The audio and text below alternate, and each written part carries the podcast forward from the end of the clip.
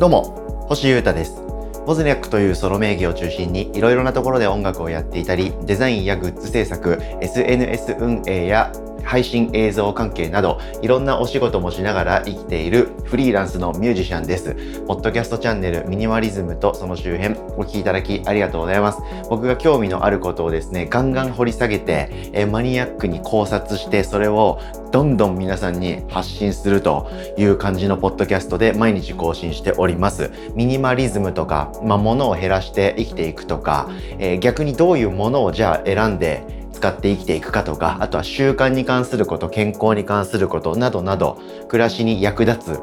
様々な情報を 発信しておりますので、えー、楽しんで聞いてください。どうぞよろしくお願いします。えー、今日はですね、ブックレビューですね、えー、毎週1回ぐらいを目標にですね、えー、僕が今読んだ本の中から皆さんに、えー、共有できそうな話をしております。それがですね、えたまたま僕がちょっと今日ですね、え紹介する本は、たまたま最近僕が興味のある学問で読んでた本だったんですけれども、まあちょっと時事とがっつり絡むので、まあ、ニュースの見方というか、今の時事の捉え方についても何かいい感じの情報というか、いいタイミングの話ができる気がしておりますので、えー、行ってみたいと思います。よろしくお願いします。ちょっと今日も硬いというか、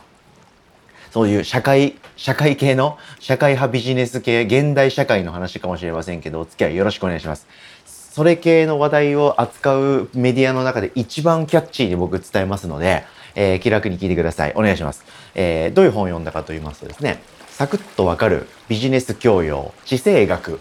というですね、本を読みました。はい、これ奥山正史さんというですね、日本の地政学者、戦略学者、はい、国際地政学研究所上席研究員の方が書いた本です。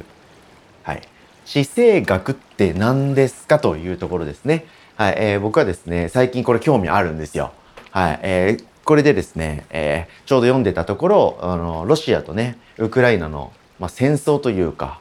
はい、そういう軍事的な動きが始まりましたから、ああ、というふうに、今世界がどよめいてますよね。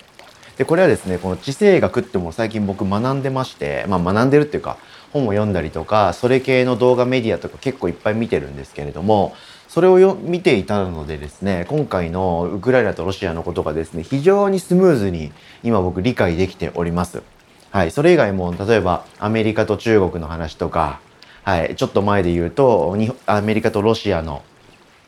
冷戦だとか、あと北方領土問題とかあるじゃないですか。なんか、なんとなく起こってる現象は知ってるとか、あの、単語は知ってるけど、それがどうして起こってんのとか、どういうことなのみたいな。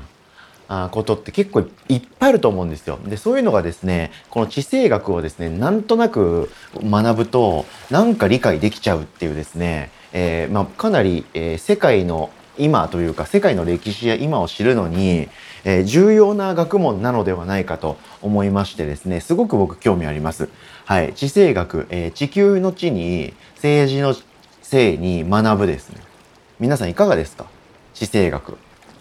なんかピンときます？何の話、何のことを言ってるのか。これ僕はですね、もちろんピンときませんでした。はい。えー、少し前にですね、えー、なんかインテリジェンスでですね、センスのいい友達がですね、えー、と、がいるんですけれども、えー、そういう友達とですね、おしゃべりしてて、どういう YouTube 見てるみたいな話をした時にですね、その友達が、えー、地政学にまつわる YouTube チャンネルで面白いのがあるよということで、社会部部長というですね、チャンネルがあるよと教えてくれました。で、その動画がすごい面白くて、そのチャンネルの動画が。あんまりチャンネルの本数多くないんですけれども、一つ一つがすごく丁寧に作られていて、顔は出さないんですけど、映像とか図とか、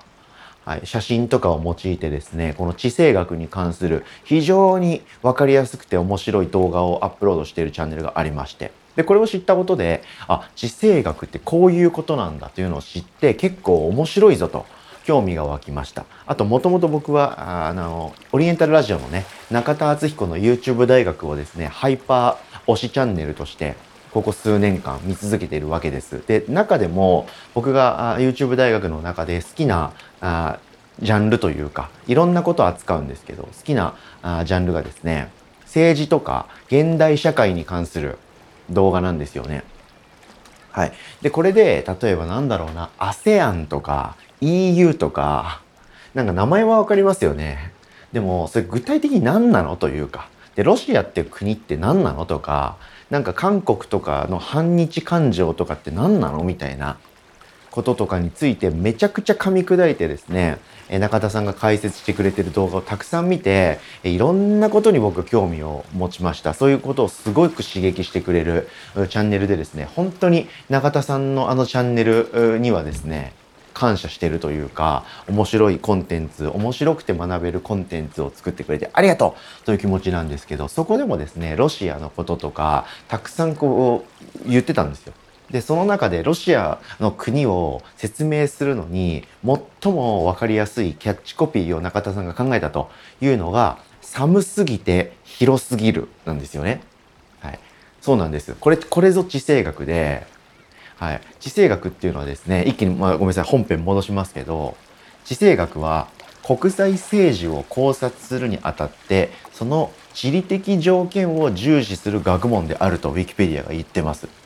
また地政学とググってですね一番上に出てくる文章がありまして、えー、読みます地理学と政治学を合成したものを地理地政学といい、え、そのリスク要因のことはい、地理的な位置関係による政治的、軍事的、社会的な緊張の高まりが、その地域や世界経済に与える悪影響のことを指し、近年では投資判断に大きな影響を与える要因になっていると。まあそんな感じ。まあこれちょっと地政学的リスクっていうものに対する考察、説明の文章だったんですけど、まあなんとなくこれでご理解いただけたかと思います。あと僕がちょっと前にジャーっと喋った、えー、話をミックスすると皆さんも理解できたと思うんですけれども、その国による、国々による地理的な条件って全然違いますよね。はい。例えば日本だったら、えー、海に囲まれているとか、で、えー、隣に、一応アメリカが面してますよね。たくさん海をまたぎますけど。面してるというか。はい。で、えー、ロシアも隣の国ですし、えー、あとはどこだ？まあ中国もすぐ近くですよね。だったりしますよね。はい。で、じゃああとどこだろうな？うん、アメリカだったらめちゃくちゃ国土広いですよね。はい。とか、で、今回で言うとロシア。で、さっきの例えで出したんですけど、ロシアって寒すぎて広すぎるっていうキャッチコピーを、うん、あっちゃんがつけてましたよね。はい。これがまさに地政学でですね、どういうことかっていうと、ロシアってマジ寒いんですよ。で、かつめちゃくちゃ広いんですよ。なので、寒すぎて広すぎるところに住んでる人ってどうしたいって考えるかっていうと、えー、寒くないところに行きたくなるわけですよね。はい。寒くない領土を開拓したいと思うと。なので、南の方に攻め込んでくるというか、拡大路線に向かう時がある。はい。あとは広すぎると。広すぎる部屋に住んでるんで、例えるならばね。はい。セキュリティがすごく不安なんですよ。なので、近い国に味方でいてほしいっていうのがあるんですよ。はい、ロシアって、えー、陸続きでいろんな国に面してるんでそのロシアの隣の国陸続きで面してる国には特に味方でいてほしいんですよね。はい、なんですけれどもそのロシアに面しているどっちかというとヨーロッパ側の国々がですね、えー、近年 NATO と言いまして EU 側とかアメリカとかもいるんですけど EU とかアメリカとかがいるうんなんかチームみたいのがあるんですよね。なんとか条約機構みたいな。そっちにですね、どんどん入り始めちゃってるんですよ。なので、ロシアの陸続きの国なんだけれども、ロシアの味方あんましないっすよみたいな立場を近年取り始めてるんです。はい。で、えー、もう今最前線の時事ですけれども、国際情勢ですけど、え、ウクライナですね。ウクライナもですね、その NATO の仲間入りをするかどうかみたいなところで今話が進んでるんですよ。でそういうことしたらもうお隣さんな僕らロシアと仲間じゃなくなるんだったら攻め込むぜっていう風な状態なんですって。でこれ以上ちょっとあの時事の話しませんけれども要するに地政学ってそういうことなんですよね。はい、ロシアっていう国がどういう地理的条件の国なのかどういう天然資源がある国なのか海に囲まれているのかまたは、えー、その土地柄からどういうこうエネルギーをゲットできる資源をゲットできる国なのかっていうことによってですね他の国とのやり取りとか自分の国の狙いとかが全然変わってくるんですよ。これを分かってるとですねなんか世の中の国際問題みたいなその国と国の争いとか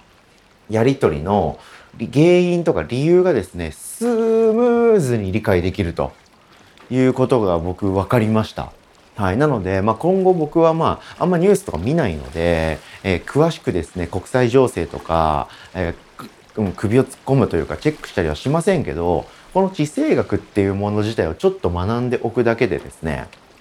はい、そういう背景をしっかり理解できるので、まあ、いろんなことに応用できるなということで非常に勉強になりました。で、えー、タイトルの通りですね今回僕が読んだ本は、えー、サクッとわかるとサクッとわかるビジネス教養っていうタイトルの地政学っていう本だったのでサクッとわかるぐらいの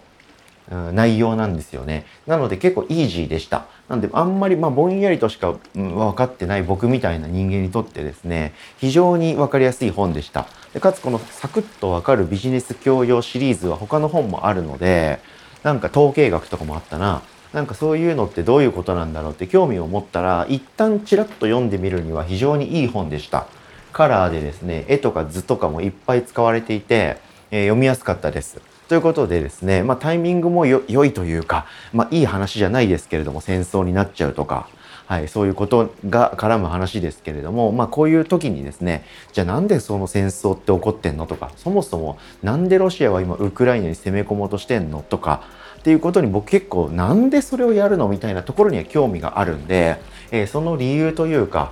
そういうところを学ぶにはですねこの地政学っていうのを学んでたタイミングすごく良かったので、えー、これは皆さんにも是非読んでもら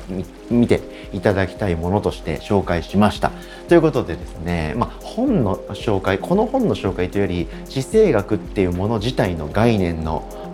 レビューみたいになりましたけれども今週読んだ本ということで、えこういうものを今日は皆さんに発信共有いたしました。聞いてくれてありがとうございました。以上ミニマリズムとその周辺星豊がお届けしました。それでは今日も皆様元気にいってらっしゃい。バイバーイ。